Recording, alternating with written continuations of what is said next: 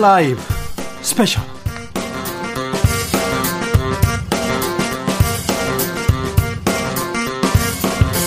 2020년 8월 29일 토요일입니다. 안녕하십니까? 주진우입니다.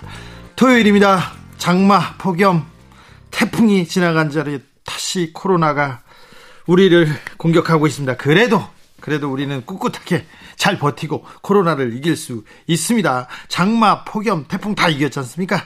자, 토요일 이 시간에는 일주일 동안 주진우 라이브에서 가장 중요한, 가장 재미있었던 부분만 모으고 모아서 듣는 그런 시간입니다. 토요일의 남자 KBS 김기화 기자와 함께합니다. 어서 오세요. 안녕하세요. 김기화 기자입니다. 토요일 오늘 방송만 들으셔도 보셔도 일주일 동안 있었던 중요하고 재밌는 내용을 쏙쏙 다 알 수 있는 주진우 라이브 스페셜 잘 모아봤습니다. 사실 좀 더 들어야 되는데. 더 들으면 더 좋죠. 네, 더 들어야 되는데 토요일 거 듣고 들어보고 또 다른 방송으로 결정하시면 주진우 라이브 다른 날로 넘어가셔도 됩니다. 괜찮습니다. 좋습니다. 자, 어떤 장면 어, 떤 장면 모았습니까? 아, 참, 참. 네. 이 방송 유튜브로 그리고 포털에서 찾아보면 영상으로도 만날 수 있죠? 그렇습니다. 이 영상으로 보고 싶으신 분들은요. 유튜브에서 주진우 라이브 검색을 하신 다음에 영상으로 클릭하시면 지금 생방송으로 보실 수 있습니다. 토요일에는요, 우리가 선물 더 드립니다. 바로 그것입니다. 이 선물을 드리는 것이죠. 일주일 동안 방송됐던 주진우 라이브에서 어떤 내용이 재밌었다. 어떤 내용은 좀 이래 할말 있다. 이런 청취 후기를 어, 쓰셔서 보내주시면 됩니다. 후기를 보내주신 분들 중에서 총 3분을 추첨해서 2만원어치 아이스크림 교환권을 보내드리도록 하겠습니다. 저도 먹고 싶습니다. 어디로 보내면? 청취 후기 어디로?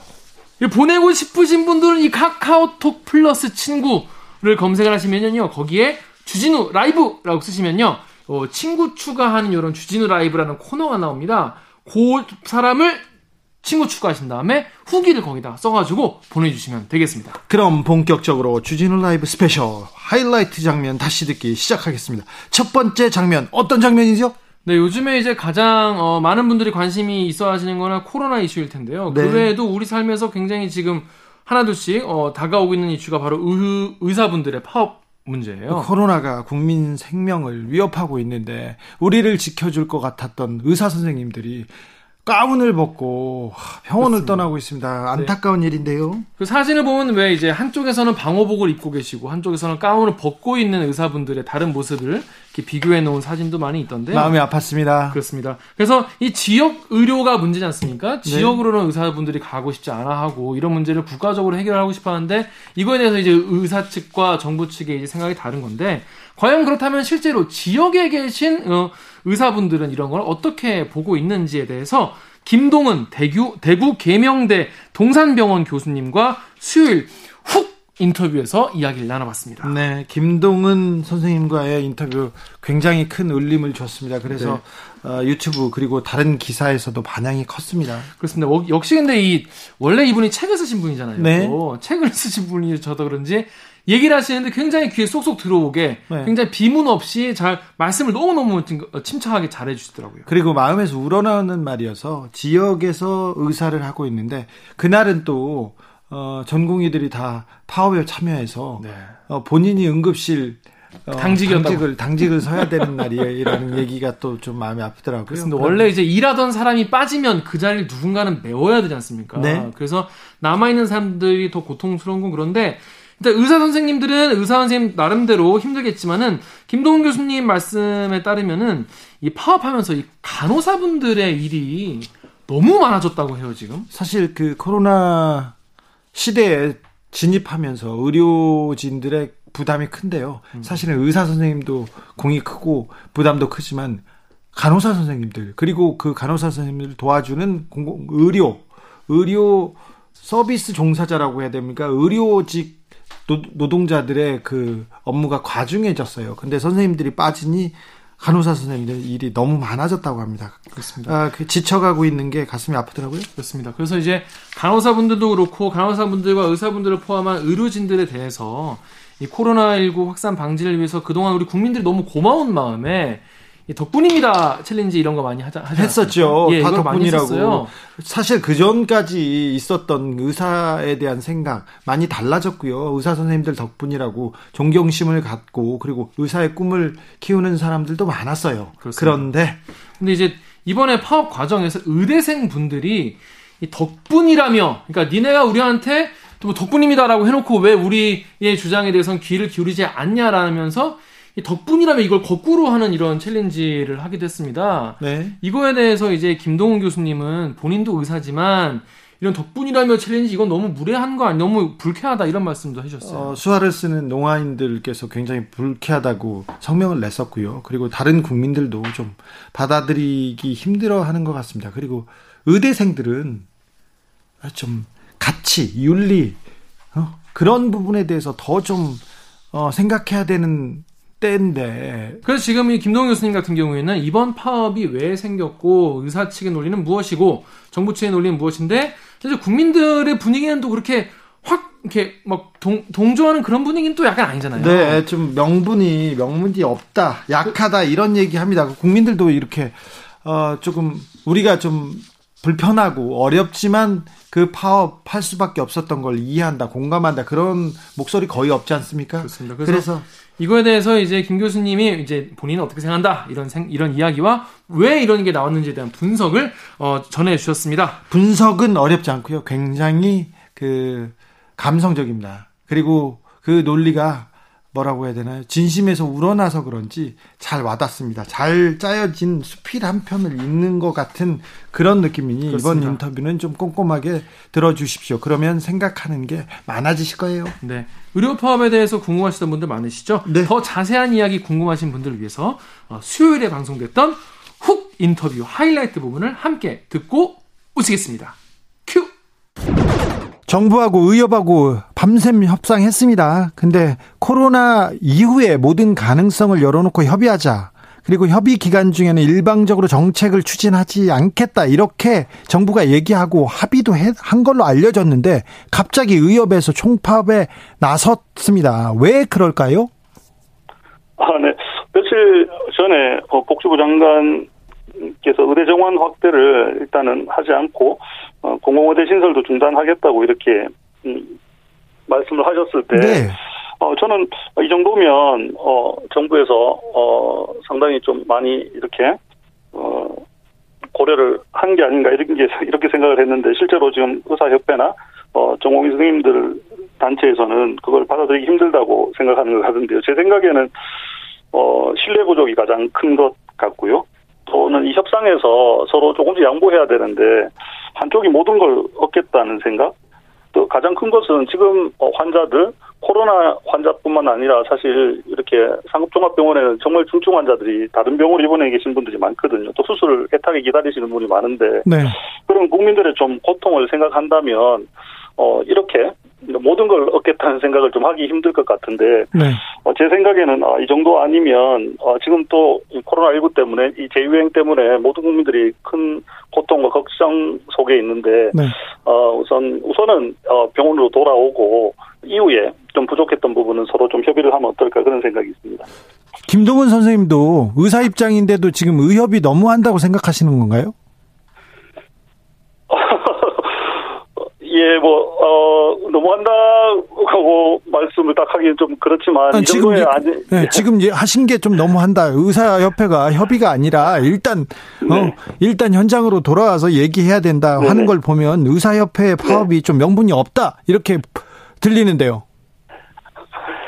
예, 뭐, 제, 저, 어, 개인적인 생각하고 또 의사협회 생각이 조금 다를 수 있어서 예. 말씀드리기 좀 조심스럽지만, 어, 지금 상황은 어떤 그런 것들을 많이 따질 때가 아니고, 예. 우선은, 어, 환자들 곁으로 빨리 와서, 어, 환자들을 지키고, 어, 그렇게 하는 것이 다른 무엇보다 중요한 때가 아닌가, 그런 걸 최우선으로 좀 생각을 해줬으면 생각, 하는 생각이 있습니다. 알겠습니다. 의사 선생님들이 의사, 환자 곁으로 빨리 돌아와서 지켜주었으면 좋겠다 하는 생각이라고 할게요. 제가 네. 너무, 너무 몰아붙여서 죄송합니다.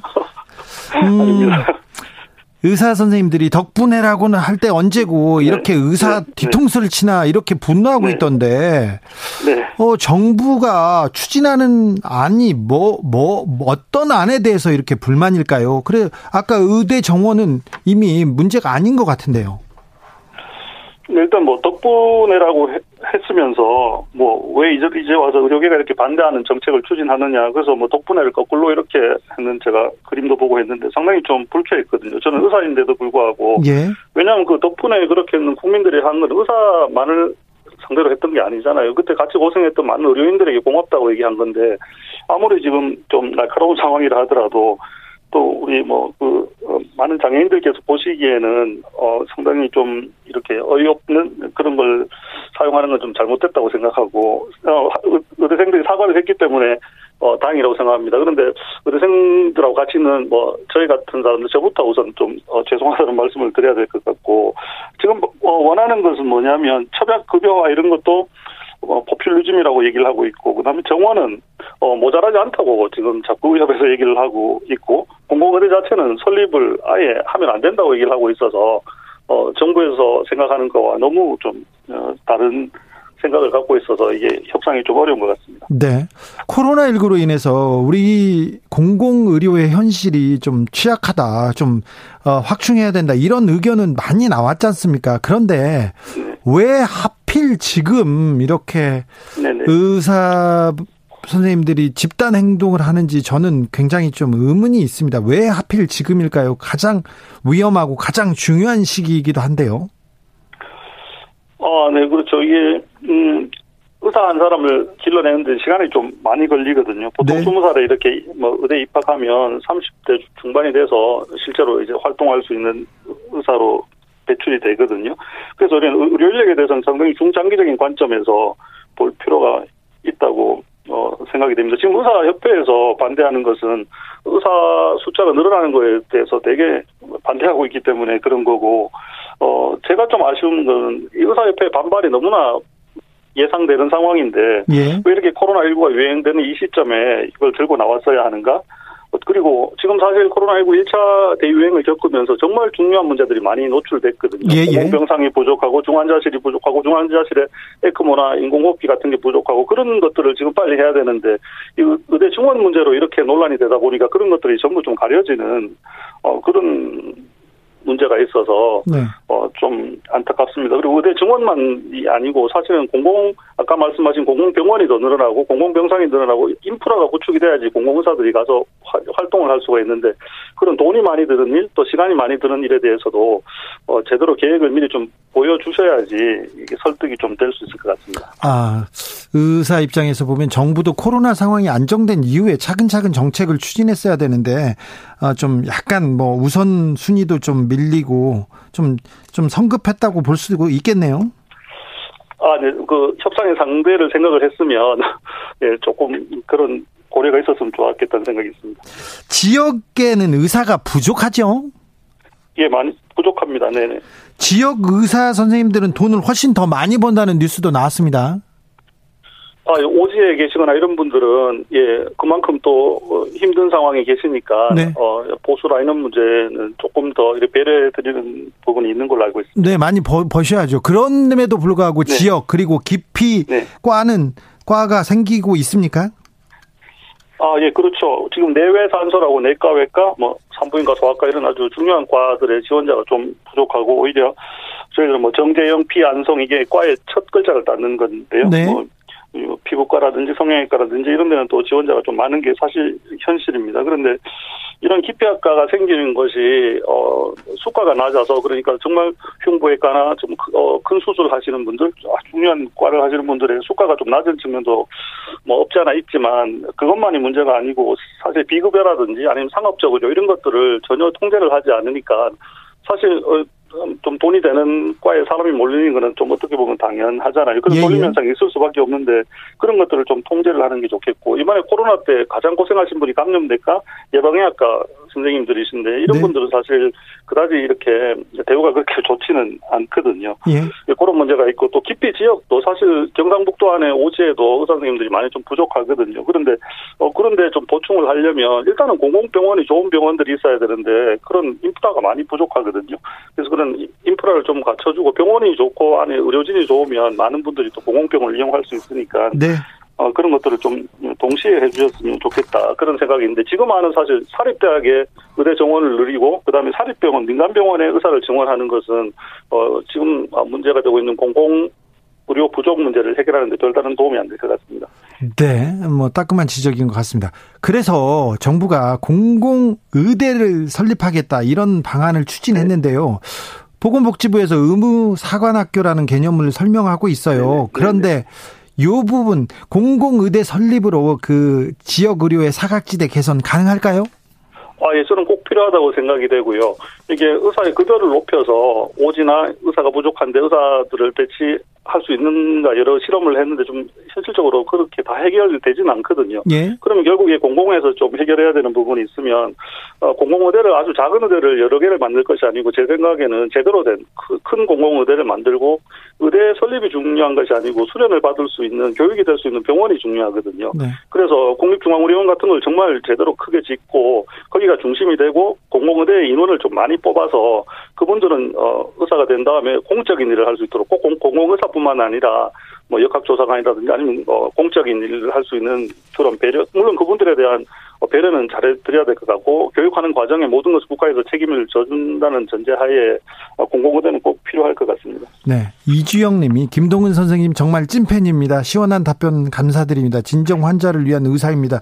이런 팬이 팬분들이 있습니다.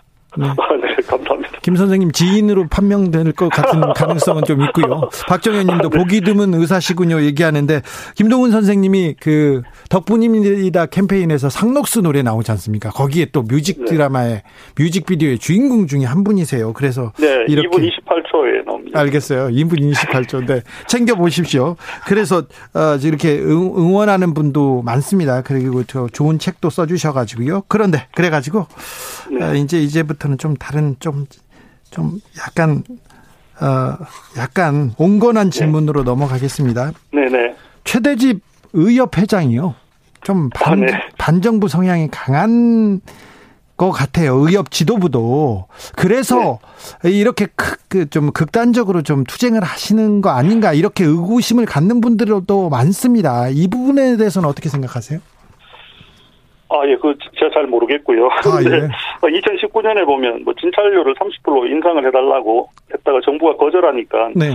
뭐, 총력 대전을 하겠다. 전 국민 항쟁을 선언하고, 뭐, 저는 평소 이런 말 잘 안 쓰는 말인데, 어, 이런 말을 쓰는 거 보면 좀 이상하고, 그 다음에 보통 정부하고 협상이 안 되면 복지부를 이렇게 좀 탓하는데, 어, 주로 뭐, 이렇게 청와대나 대통령을 이렇게 어, 탓하는 걸 보면 어, 약간 좀 그런 정치적인 성향이 있는 분이 아닌가? 저는 잘 몰라서 만나 뵌 적도 없고 그래서 그런 생각은 좀 있습니다. 네, 근데 의사를 대표하는 그 대표하는 분이시잖아요. 의사 협회장. 네네, 네, 네, 네. 상당히 좀 강하신 성향을 가지고 있어요.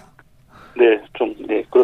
음, 어제 저희가 그 네. 인터뷰를 했는데요. 주진우 라이브에서 보건의료단체연합에서 네. 언제 의사들이 건강보험 보장성 강화 그리고 시민들을 위한 국민들을 위한 개혁적 주장을 해온 적이 있냐 그러면서 네네.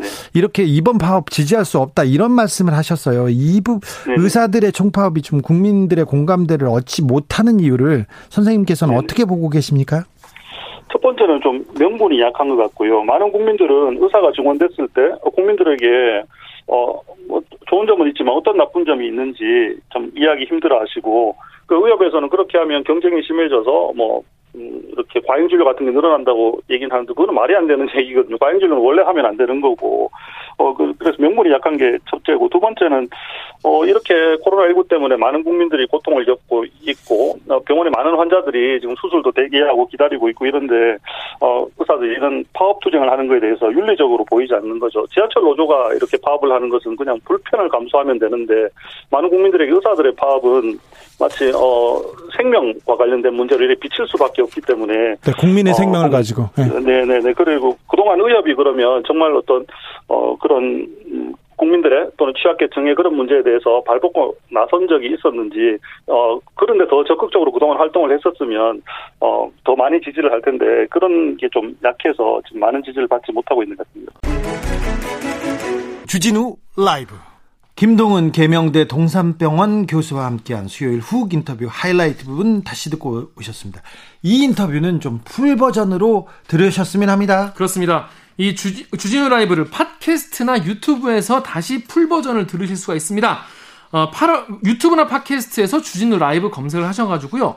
8월 26일 수요일 일부를 들으시면 되겠습니다. 어, 이 인터뷰는 그 김동은 교수 인터뷰만 따로 잘라져 가지고 지금 인터넷에서 돌고 있습니다. 그러니까 한번 좀 들어보시면 이 코로나 시대 의사들의 생각 그리고 우리는 어떤 세상을 살고 있는지도 다시 한번 생각해 보게 됩니다.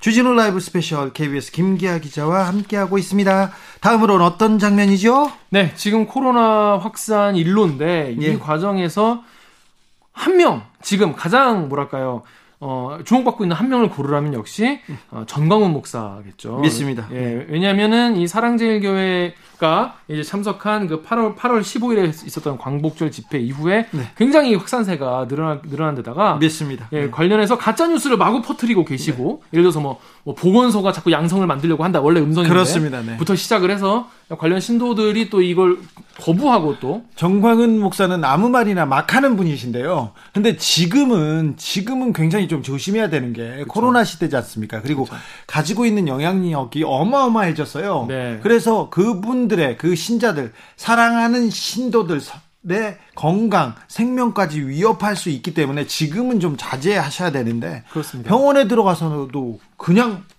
뭐 유튜브 방송 막 하시는 것 같아요. 네. 목사님 좀 자제해 주십시오. 그렇습니다. 안 그래도 지금 예전 같으면 우리가 좀 여유가 있지 않습니까? 우리 사람들이. 네. 그래서 뭐, 뭐 어떤 주장을 하든지 간에 그래, 그렇게 생각할 수 있지, 그렇게 말할 수 있지라고 하겠지만은 지금은 정말 심각한 상황이잖아요. 네. 그럼에도 불구하고 자꾸 이런 이 영향력을 이용해서 이 방역을 방해하고 있는 건 아니냐 이런 얘기가 나오는데 그래서 서울시가 코로나19 방역비가 이 그 집회 때문에 그 정광 목사 때문에 너무 많이 나왔다. 그래서 구상권을 청구하겠다라는 이야기를 했습니다. 그러자 정광훈 목사 측에서는 계속해서 고소를 남발하고 있습니다.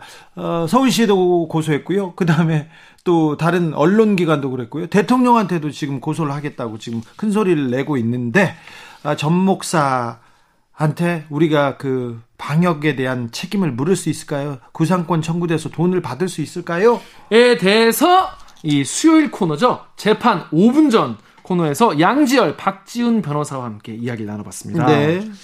아, 얘기를 하면서 좀 안타까웠습니다. 정광훈 목사는 제가 오랫동안 알고 지내고 저의 취재원이기도 합니다. 개인적으로 통화를 엄청 많이 하시더라고요. 네, 그런데 좀 어, 어떻게 이번만큼은 좀 자중하셨어야 되는데 말렸어야 되는데 그 부족 말리는 부족 노력이 부족했구나 그런 생각도 드는데 누구 말도 안 듣는 분이세요. 그런 것 같아요. 하느님한테도 까불면 죽는다고 말하는 분인데 누구 그러니까, 말을 듣겠어요. 아무 말도 안 들을 것 같습니다. 네. 예. 그래도 말렸어야 되는데 병원에서 병원에서도 말려야 되는데 말릴 네. 사람이 없는 것 같아서 좀 그렇습니다.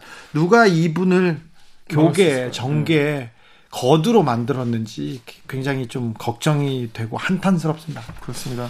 그래서 지금 일부 언론에서는요, 지금 뭐 법조계의 말을 빌려가지고, 아니 뭐 구상권 청구를 해봤자 받아내기 어려울 거다 이런 식으로 뭐 언론이 먼저 앞서서 이거 뭐 구상권 청구 의미 없다 이런 식의 보도를 자꾸 하고 있어요. 어, 그동안 세월호 때 어, 구원파 유병, 유병원 회장 일가 그리고 네. 그 이후에 어, 코로나 시대에도 신천지에 대한 소송이 진행되고 있거나 진행됐는데요. 구상권 청구가 쉽지 않았어요. 그런데 이번에는 그 구상권 책임을 당사자한테 물을 수도 있고 그리고 중간에 방역을 어 방역을 방해하면서 숨고 거짓말해서 이 방역 책임자들을 굉장히 곤란하게 했던 그런 사례가 있어서요. 그런 부분은 구상권 청구가 충분히 가능하다는 변호사들의 지적도 있습니다. 그렇습니다. 지금 뭐 주변 사람들을 만나거나 이런 이야기를 나눌 때 보면은 야 그거 어, 어, 본인이 물어내야 되는 거 아니야? 뭐 이거 국가가 다 해줘야 돼? 이런 얘기를 많이 나누지 않습니까? 네. 이런 거에 대해서 법률적인 이야기를 어, 양지열, 박지훈 변호사와 함께 나눠봤으니까요. 요거에 대해서 더 자세한 이야기 궁금하시죠? 어, 수요일 재판 5분 전 하이라이트 부분을 함께 듣고 오시겠습니다. 큐! 8.15 집회에서 시작된 코로나 확산세, 아, 꺾이지 않고 있습니다. 계속 나오는데요.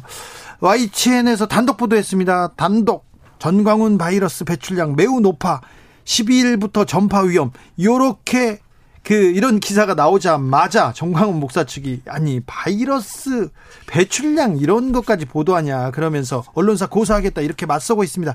요거 어떻게 돼가고 있습니까? 뭐 이제 지금 나온 얘기 정도 상황이 벌어진 것 같고요. 네. YTN에서 저도 이 보도를 보면서 그럼 이걸 왜 보도를 했을까라고 생각을 해봤는데 사실 이제 감염 위험성, 전파 위험성이 얼마만큼이나 높았느냐라는 거잖아요. 그러니까 그날 집회 이후로 어, 그 이후로 뭐 예를 들어서 본인과 정광훈 목사의 변호인도 이게 어, 광복절 집회 나가지 말라고 말렸던 변호인도 감염이 됐다는 거 아니겠어요? 네. 그만큼 이제 위험성이 높았던 상황이었다라는 것을 YTN은 알리고 싶었던 거죠. 그리고 그거를 그래서 방역 당국에서도 그 내용을 이제 파악을 했던 거고. 근데 그게 뭐 거꾸로 뒤집으면 인권 침해다라고 주장을 하면서 고소를 하겠다고 나선 거죠. 오호. 결국은 이제 법적인 부분은 어떻게 되냐면 이 감염병 예방법 위반에 비밀 누설이 있긴 해요. 네. 뭐 그것도 그거지만 명예훼손의 부분이 될 수가 있고 예. 공익적 측면이 있냐 없냐가 가장 중요할 것 그렇죠. 같습니다. 어, 그 제가 설명드린 게 공익이 그런 공익을 그렇죠. 따져볼 수 있을 것 같아요. 예컨대 공익적 목적으로 진실된 것은 오로지 진실됐다면 처벌하지 않거든요. 네. 취재를 정확하게 했고 뭐 이게 맞고 그리고 공익성이 있다면 처벌의 가능성은 적, 적은데 글쎄요 공익성이 저는 있다고 봐야 되지 않을까요? 지금 양변 설명했던 것처럼. 바이러스 배출량 이건 또 처음 그러니까 들어봤어요. 저도 저는 이거는 진 진실 아, 이거 처음. 들어보셨어요? 네. 아, 그거 저 전파력 그, 그 자기 그 가지고 있는 거에서 네. 얼마만큼이나 사람에 따라서 다르다는 얘기는 좀 나왔었어요. 그렇죠. 그래서 네. 슈퍼 전파자라는 슈퍼 전파자. 얘기가 그래서 나온 거고 지금 그러면 그 정광훈 목사가 슈퍼 전파자가 될 수 있다. 바이러스 배출을 많이 한다. 이게 비말 이렇게 침 많이 튀긴다. 아니 아니 거. 다른 얘기입니다. 이분 침 많이 튀깁니다. 제가 이건 잘 알아요. 아, 그래요? 네. 아우, 네. 같이 계셨어요? 아니요. 그 제가 취재를 여러 번 했는데 아, 최근에 하신 건 아니죠? 아, 오래됐어요. 아, 그쵸. 네, 깜짝 놀래. 지금 나가야 되나 지금. 아, 요새는 요새는 예. 전화로 합니다. 일단은 이거 뭐 CT 값이라고 뭐 하- 합니다. CT 값이라고 하는데 이게 뭐 진실된 것이라고 하고 네. 또이 무렵에 많이 만났거나 접촉했던 사람은 상당히 위험하다. 네. 지금이라도 혹시나 감, 뭐 증상이 없더라도 빨리 임해라는 취지잖아요. 그렇죠. 검사 임해라는 그런 취지면 그게 뭐 YTN이든 어떤 언론기관이든 뭐 조선일보에서 이걸 했다고 하더라도 저는 공익성이 있다고 저는 생각이 들거든요. 지금 사랑제일교회 관련해서 확진자가 오늘 기준으로 해서 800명이 넘었습니다. 네. 900명 그러면 그러면 900 900명이 벌써 넘었나요? 네. 아까 오후에 800명대였는데 그러면 그 교회 내에서 이렇게까지 많은 사람들이 나온 이유가 있을 거 아니에요. 네. 그 원인 중에 한 사람으로 지목이 되는 겁니다. 아, 가장 중요한 원인 제공자가 네, 정광훈 그러니까- 목사죠. 그러니까 근데 더 나아가서 문제는 그 이후로도 지금도 이 행적을 감추고 있는 사람들이 있잖아요. 그렇죠. 심지어 어 부산에서 잡힌 사람 같은 경우에는 광화문 집회 이전에도 사랑제일교회 예배를 같이 했었고 그리고 광화문 집회도 했고 그러다가 휴대전화 끄고 잠적했다가 네. 휴대전화 잠깐 켠 거를 경찰이 출동해서 잡을 정도로 지금 몸을 감추고 있거든요. 이런 사람들이 바이러스에 감염됐을 가능성이 높다는 얘기예요. 정광훈 목사가 언론에서 계속 보도가 비판 보도가 나오니까 가만히 있다가 병원에 간 다음 날 언론이 이럴 수 있, 있냐면서 언성을 높이더라고요. 뭐냐면 정광훈 목사 위중하다 이렇게 했는데 나 위중하지 않아 나 안 아파 나 몸도 쌩쌩해 그러면서 네. 전화가 와가지고 계속 화를 내더라고요. 언론이 사실 보도를 안 한다고 음. 그렇게 가만히 보고 있다가 바이러스 배출량 나오니까 좀 약간 여기에다가 좀 조금 뭐지 화풀이 하는 것 같아요. 음, 하여튼 뭐, 그니까, 이, 뭐, 이분은 박 변호사가 잘 설명한 것처럼 사실 여부, 그리고 이제 그게 정말 공익성이 인정될 수 있느냐? 네. 이걸 가지고 아마 뭐, YTL이 책임을 져야 되느냐, 마냐가 나눠지지 않을까 싶습니다. 요 문제는 조금 더 조금 지켜보겠습니다. 정지영 님이 라디오 듣다 주유소를 지나갔어요. 아이고. 아유. 불 들어왔는데 우퍼요. 이렇게. 네, 박지훈 변호사한테 손해배상 청구하세요. 네네네. 아유. 그러면은 구상권 청구할 수 있을까요? 아니요. 어려울 것 같습니다. 자, 요게 더 정, 저 중요한 문제인데요. 서울시가 사랑제일교회 정광훈 목사한테 방역비 관련해서 구상권 청구하겠다 이렇게 했는데 정광훈 목사가 돈을 낼까요? 받을 수 있을까요? 이 문제 어떻게 될까요? 일단은 구상권이라는 걸 좀 짧게 설명을 해드리면 네. 손해가 발생했잖아요. 네. 실제로 손해 발생을 시킨 사람이 있을 겁니다. 그게 뭐 예컨대 사랑제일교회라든지 정강훈 측일 수 있어요. 네. 그 사람이 직접 손해배상을 해주는 게 아니고 국가가 해준 다음에 그 책임자한테 새로 청구하는 걸 구상권이라고 표현하거든요. 예. 지금 구상권을 청구를 하겠다라고 하긴 하는데 여러 가지 법적 문제 좀 있을 것 같아요. 뭐 예컨대 교회 재산의 성격 네.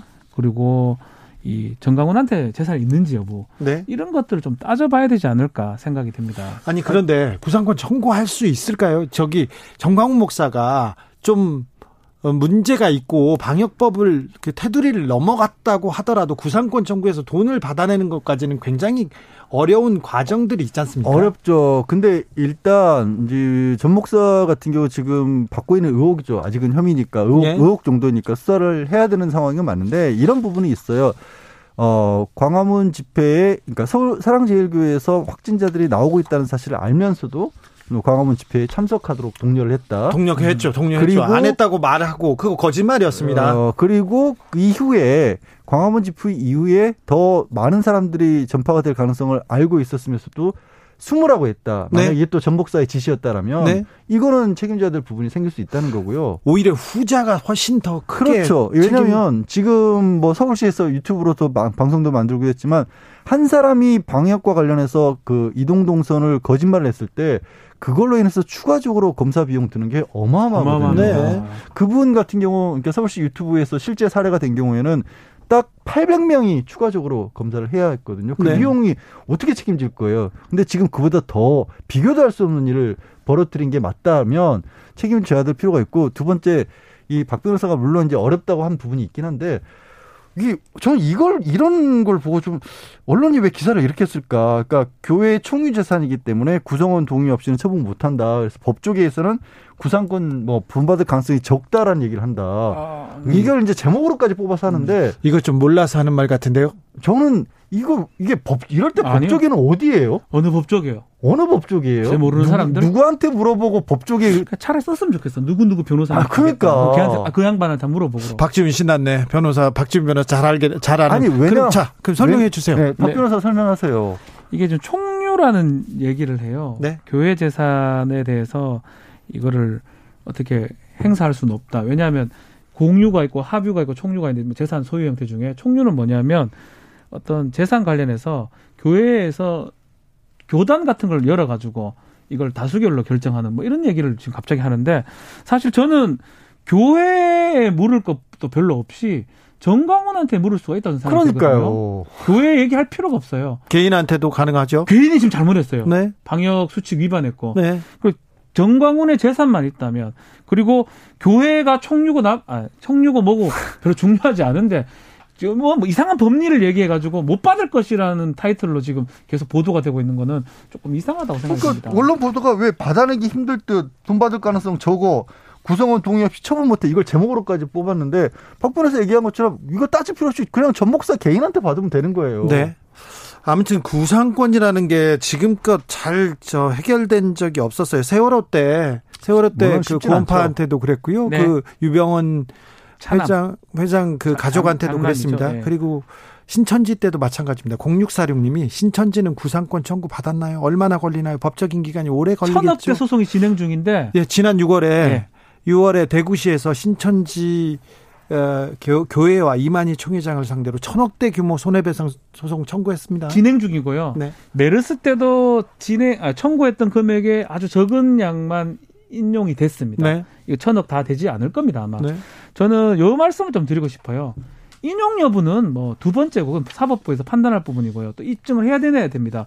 얼만큼 방역에 방해를 했고 얼만큼 손해를 입혔느냐 그걸로 인해서 그거는 두 번째 문제고 첫 번째 뭐냐면 이렇게 방역에 방해하고 역학조사를 방해했을 때 엄청난 손해배상을 당할 수 있다라는 그 그렇죠. 위험에 빠질 수 있다라는 걸 알려줘야 돼요. 국가는 또 그런 걸 해야 되고 그래서 내가 이렇게 역학조사를 방해했고 거짓말했을 때 크나큰 민사적 손해를 받을 수 있다.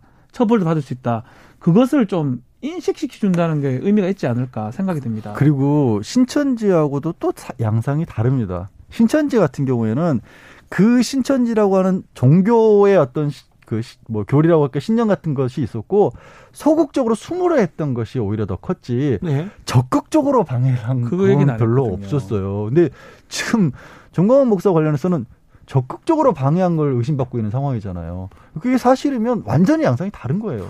지금 뭐 종교 탄압이라면서 기자회견 계속 열고 있고요. 아니, 오늘도 했죠? 어느 종교 얘기를 하면서 왜 자꾸 중국이 책임져야 될 거를 우리한테 책임을 씌운다는 등 북한이 우리한테 테러를 했다거나 뭐 정권에서 이거를 사주했다거나 연방제가 뭐, 뭐 고려 연방제 같은 소리 하고 완전 진짜.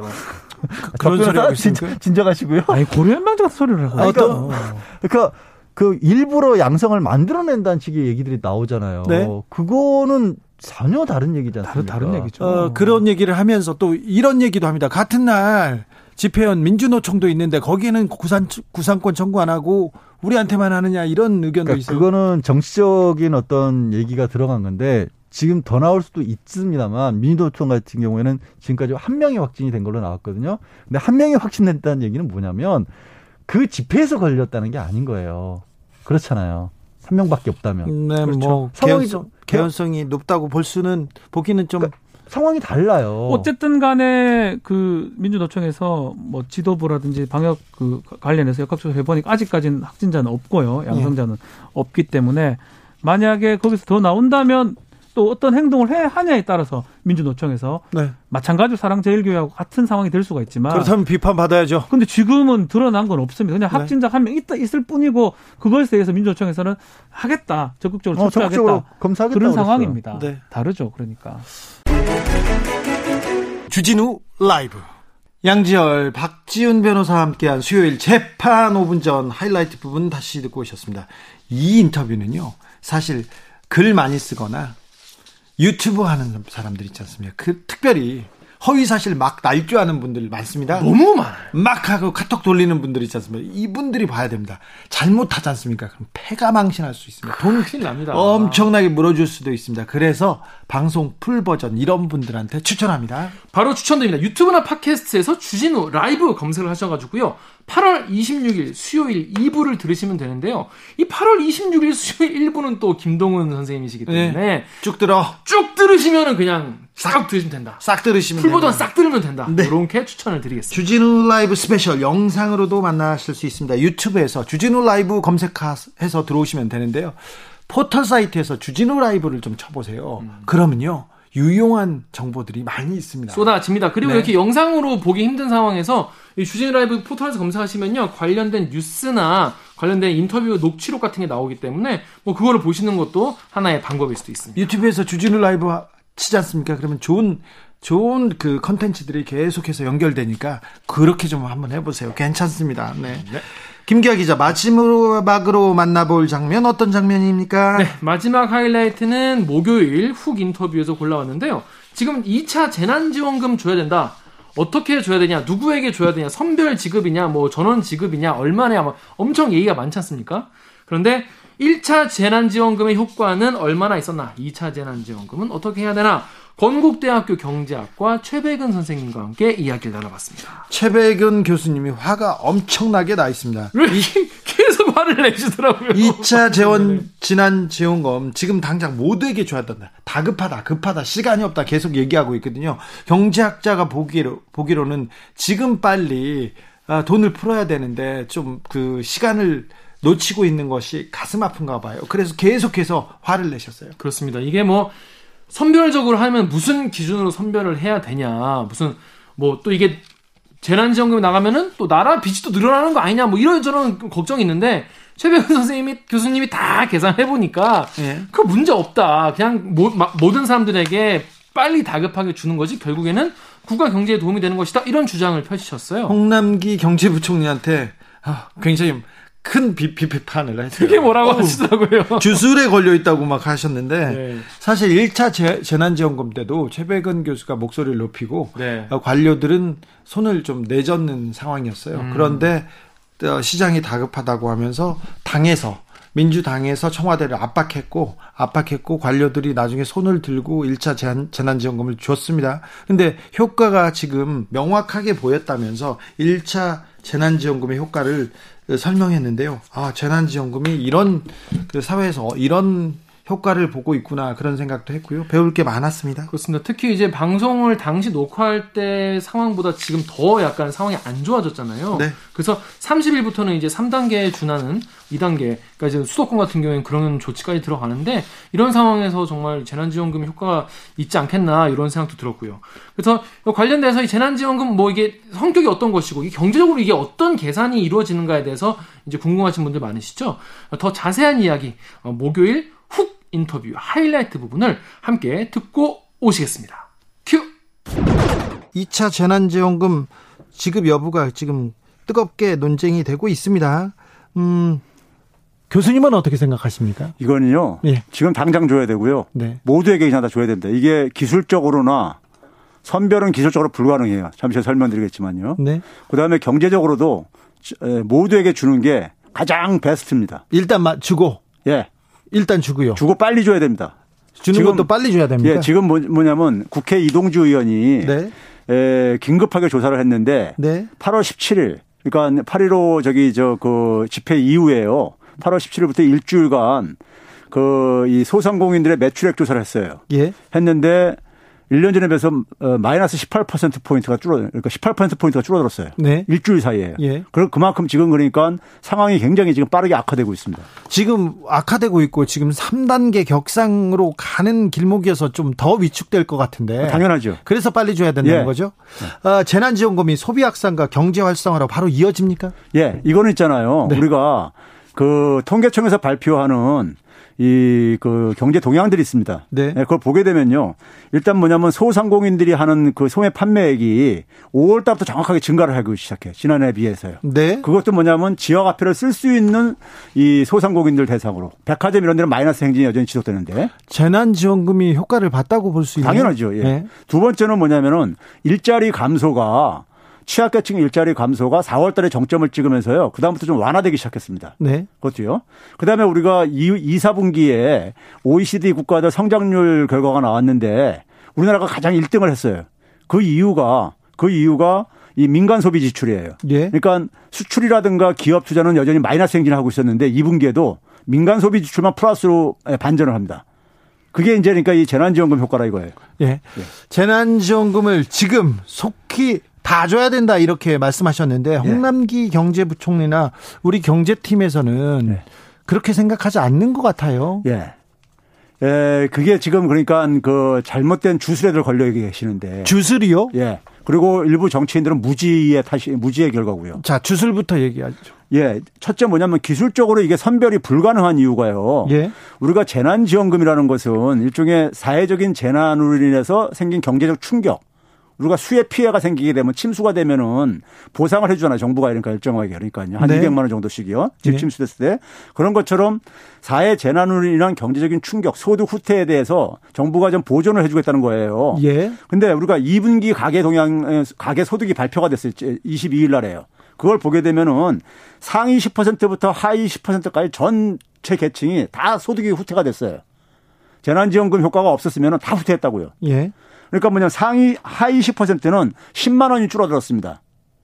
네. 예. 근데 상위 10%는 28만 원이 줄어들었고요. 예. 그러니까 전체 계층이 다 줄어들었다 이거예요. 예. 그리고 우리가 대개 경기 침체기에는 상위 계층은 대개 소득 충격을 안 받아요. 네. 근데 이번에는 이게 그러니까는 하나의 방역의 저기 충격이기 때문에 보건 충격이다 보니까는 상위 계층들도 예외 없이 다 받은 거예요. 네. 그래서 이제 제가 이제 평상시에 많은 이제 그 일반 서민들의 이제 그 하소연들을 많이 받는데 이메일이라든가 이런 걸로요. 네. 예를 들어서 이렇습니다. 동네 학원을 운영하면서 이 사람이 보니까 소득 등급으로 한 8등급, 9등급 되는 사람이에요. 근데 학원이 안 되잖아요. 네. 그래가지고 자기가 지금 소득이 지금 거의 끊어졌다 이거예요. 근데 이런 사람들 만약에 작년도 소득 기준으로 하게 되면요. 다 탈락됩니다. 네. 탈락돼 버려요. 네. 그러니까 뭐 그런 사람들이 그러니까 부지기수예요. 그러니까 그 선별을 하는 것 자체가 그- 불가능합니다. 예, 그 기준을 정하는 게 굉장히 어렵다는 거죠. 아니, 아니, 어려운 게 아니라 불가능해요. 불가능하게 되면요. 거기서 배제된 사람들은 굉장히 불평불만이 나옵니다. 네, 불만 생기죠. 불평불만 나오게 되면 결국은 뭐냐면 그것이 어디로 돌아가겠습니까? 집권 여당이라든가 정부한테 돌아가져요. 예. 그러면 제가 그래서 이걸 가지고 이건 야, 야, 미래통합당 도와주는 일이다. 예. 이렇게 얘기를 하고 있는 것이고요. 그 다음에 보게 되면요, 우리가 자, 우리가 소득계층을 보게 되면은 근로소득자하고 자영업자를 크게 나눌 수가 있는데요. 어, 제가 먼저 자영업자들을 먼저 어, 소개해 드릴게요. 자영업자 하위 20%가요. 한 마이너스 3만 원 정도 줄어들었어요. 네. 예? 순수, 순수하게요. 그 다음에 상위 20%가 한 43만 원 줄어들었습니다. 그러니까 큰 음식점 하시는 분들도 타격을 받았다는 얘기예요. 예. 그런데 그렇게 타격을 에, 상위 계층들도 많이 받았는데 그분들은 배제한다는 것은 이거 형평성상 말이 안 되는 얘기죠. 월급쟁이들도 마찬가지로 다 타격 받았습니다. 상위 계층이 더 많이 받았어요.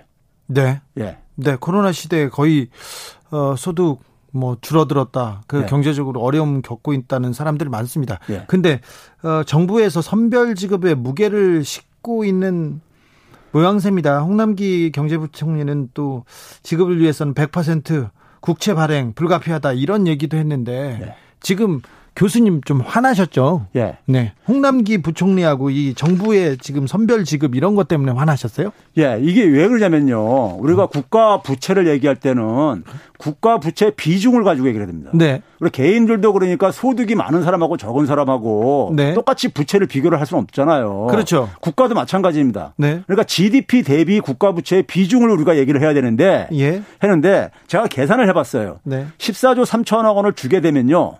주게 되면은 부채가 그만큼 증가하죠. 국가 그렇죠. 국채를 발행해서요. 예. 그다음에 뭐냐면 소득도 그만큼 증가합니다. 최소한요. 네. 그렇죠. 주머니에 돈들이 들어오는 거니까요. 그렇죠. 그렇죠. 그다음에 또 한 가지가 있는 게 뭐냐면요. 자, 사람들이 14조 3천억 원을 받게 되면은 쓸 게 아닙니까? 써야죠. 쓰죠. 네. 쓰면 뭐냐면 음식점에서 그걸 결제를 하게 되면은 네. 부가가치세를 내죠. 예. 세금을 거치는 게 있습니다. 정부에. 네. 그건 정부의 부채를 줄여주는 효과가 있죠. 예. 그렇죠. 그래서 그걸 가지고 다 종합적으로 해서 계산을 해보니까요. 네. 안 줄어들어요. 하나도요. 아, 그래요? 국가 부채 비중은요. 43.5%에서 안 줄어들어요. 그래요? 안 늘어나요. 안 늘어나요. 그러니까요. 그런데 거꾸로 안 주게 되면 어떤 결과가 나오느냐. 오늘 저기 저 그 이주열 한국은행 총재가 예. 마이너스 한 1.1% 포인트 정도 하라 더 하향 조정했죠. 올해 경제 성장률 1.3% 마이너스 1.3%. 그러니까 그게 0.2에서 마이너스 0.에서 마이너스 1.3이니까 네. 마이너스 1.1% 포인트를 하나 하락시킨 거예요. 예, 예. 그거를 고려했을 때 제가 계산을 해보니까요. 얼마가 내- 얼마가 나오냐면요. 43.5%에서 44%로 증가합니다. 예. 0.5%포인트가 오히려 증가해요. 왜 그렇냐면요. GDP가 감소하는 거니까요. 네. GDP가 감소, 국가 부채는 안 증가하더라도 돈 안 줬으니까요. 예. 그 대신 GDP가 감소하잖아요. 마이너스 1.1%포인트만큼요. 네. 그게 20조가 넘게 감소가 되어져요. 예? 그러니까 분모가 감소하니까 국가 부채 비율은 증가를 하죠.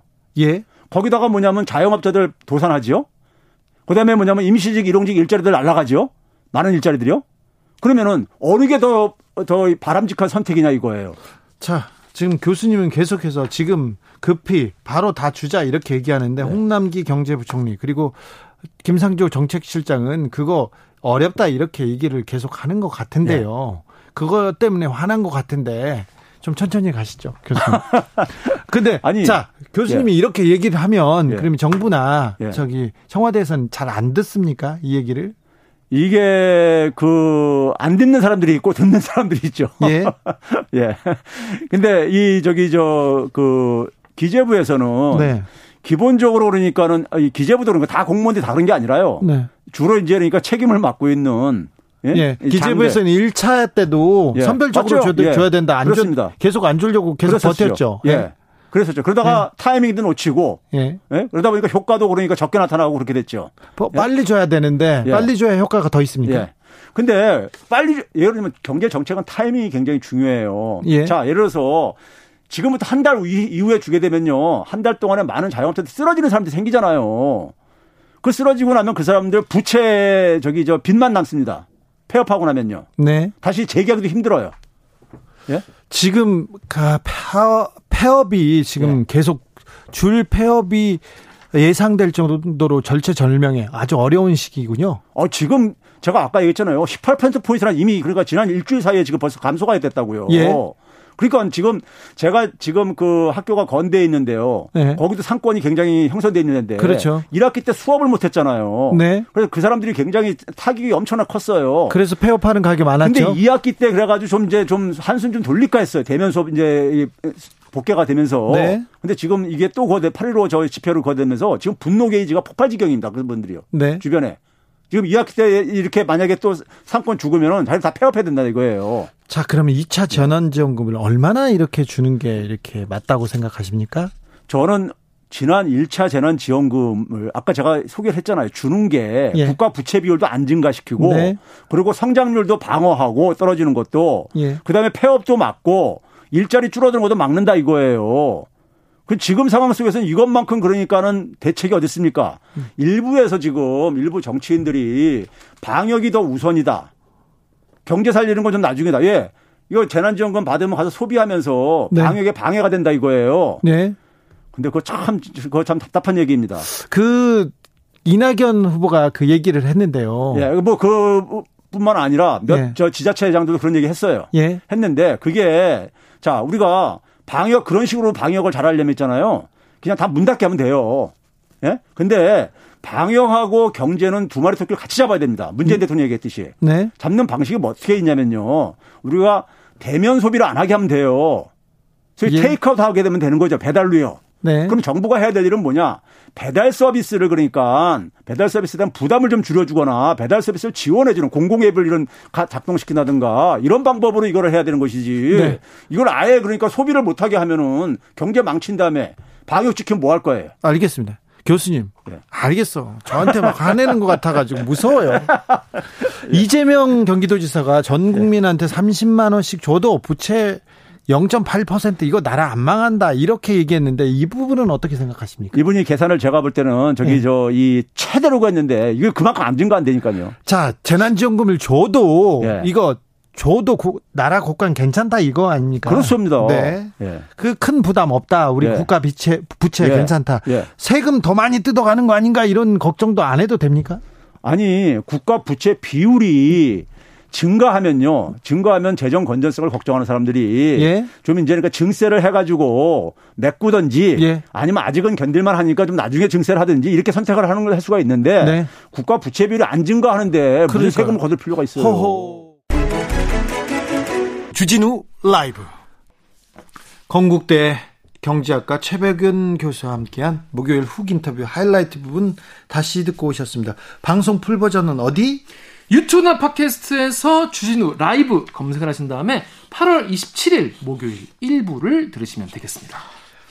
유튜브에서는 또이 인터뷰만 또 딱 나와 있는 것도 있으니까요. 바쁘시다. 내가 오늘 시간이 없다. 이런 분들은 그 인터뷰 클립만 검색해서 보셔도 됩니다. 인터뷰 맛집 주진우 라이브 들으셨습니다. 오늘 주진우 라이브 스페셜 토요일인데요. 네. 집에서 아, 진짜. 계신 분들이 많아요. 집에서 계셔야 됩니다. 네. 당분간. 계셔야 되는 분들도 많고요. 그렇습니다. 그래서 났습니다, 진짜. 아, 뭘 할까 집에서 뭘 할까 이렇게 생각해 보는데 책 읽고 뭐 영화 본다 이런 분들도 있는데 아 그 동안 세상 돌아가는 게 좀 궁금하다 어떻게 아, 이 세상을 쳐다봐야 될까 바라보는 시각을 키우고 싶다 하는 분들은 주진우 라이브 들어오셔서 보시면 도움이 크게 될 걸세 강, 강력 추천드립니다. 네. 게다가 보시는 내내 또 입이 심심하니까 네또 아이스크림을 드시면 좋지 않겠습니까? 그렇지 좋아 좋아. 그래서 청취자 여러분들을 위해서 저희가 예. 주진우 라이브 보면서 아이스크림 좀 드시라고 선물을 준비했습니다. 카카오톡 플러스 친구에서 주진우 라이브 검색을 하신 다음에 친구 추가를 하시고 청취 후기 보내주시면 저희가 세 분을 추첨해서 2만 원 상당의 아이스크림 상품권을 보내드리겠습니다. 토요일은 주진우 라이브 스페셜과 함께 김기화 기자 오늘도 수고 많으셨습니다. 수고하셨습니다. 주진우 라이브 스페셜 마치겠습니다. 저는 다음 주 월요일 오후 5시 5분에 돌아옵니다. 감사합니다.